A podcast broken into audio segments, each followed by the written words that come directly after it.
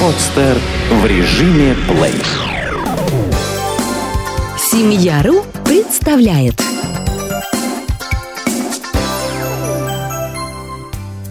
О пользе сказки для ребенка.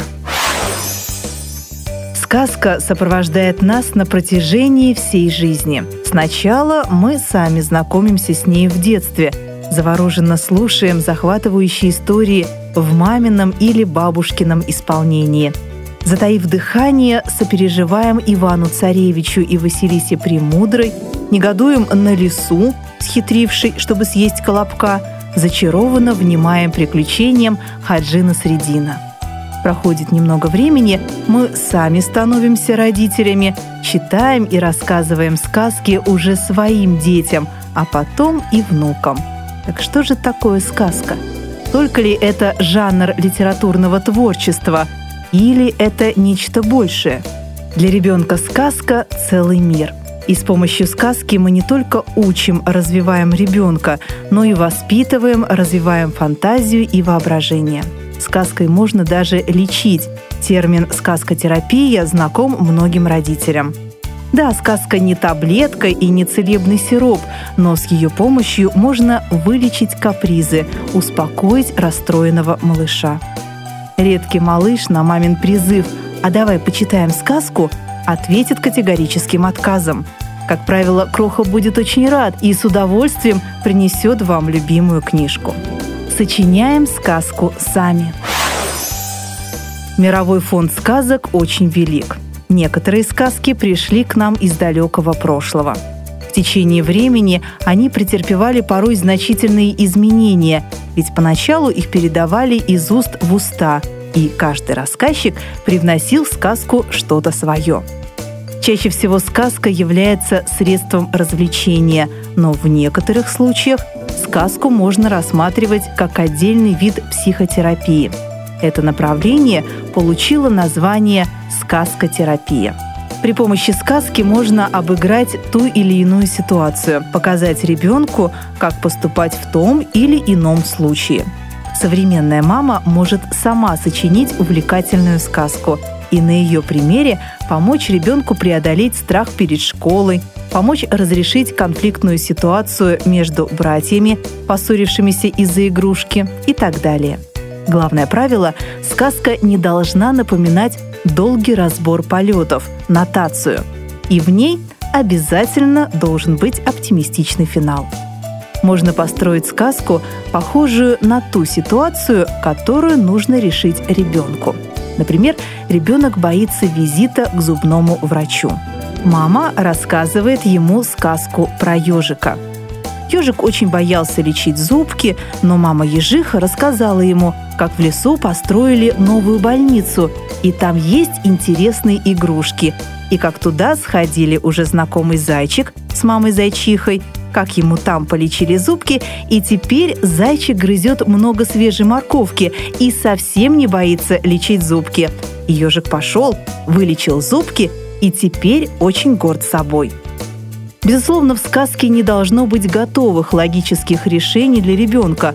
Пусть ребенок сам подумает, сделает выводы.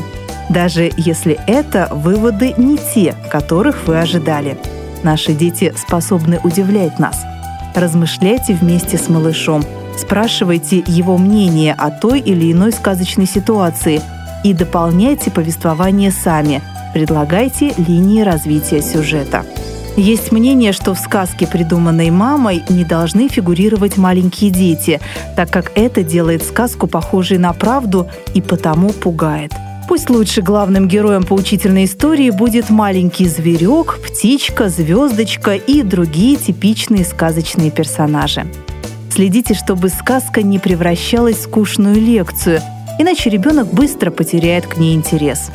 Сказка обязательно должна рассказываться в положительном ключе и заканчиваться хорошим, добрым финалом. Замечательно будет, если главный герой сможет решить ту задачу, которая перед ним стояла. Не скупитесь на похвалы герою. Ребенок обязательно примерит на себя сказочный сюжет, и, быть может, вам обоим это пойдет на пользу. Сказкотерапия полезна детям, но не стоит пытаться самостоятельно решать психологические проблемы ребенка. Если вас волнует поведение малыша, его настроение, обратитесь к помощи психолога.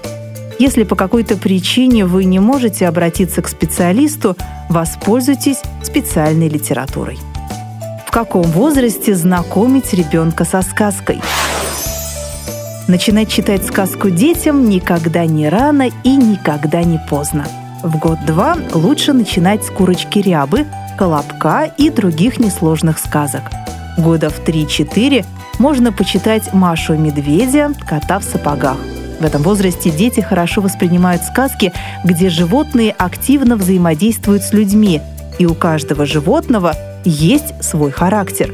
Лиса – хитрая, заяц – трусливый, а волк – злой. Ребенок реагирует на действия животных и людей в сказке очень живо. Он переживает и таким образом усваивает основные принципы поведения узнает, что быть жадным и хитрым – это плохо, а вот быть честным и защищать друзей, напротив, очень хорошо. Детям от пяти лет и старше надо читать сказки, где происходят чудесные превращения. Золушку, например. Дети в этом возрасте обожают чудеса и верят в то, что тыкву можно превратить в карету, а платье, испачканное золой, в чудесный бальный наряд. Дети постарше любят страшные сказки. Выбирая такую сказку, подумайте над тем, готов ли ребенок к такой сказке.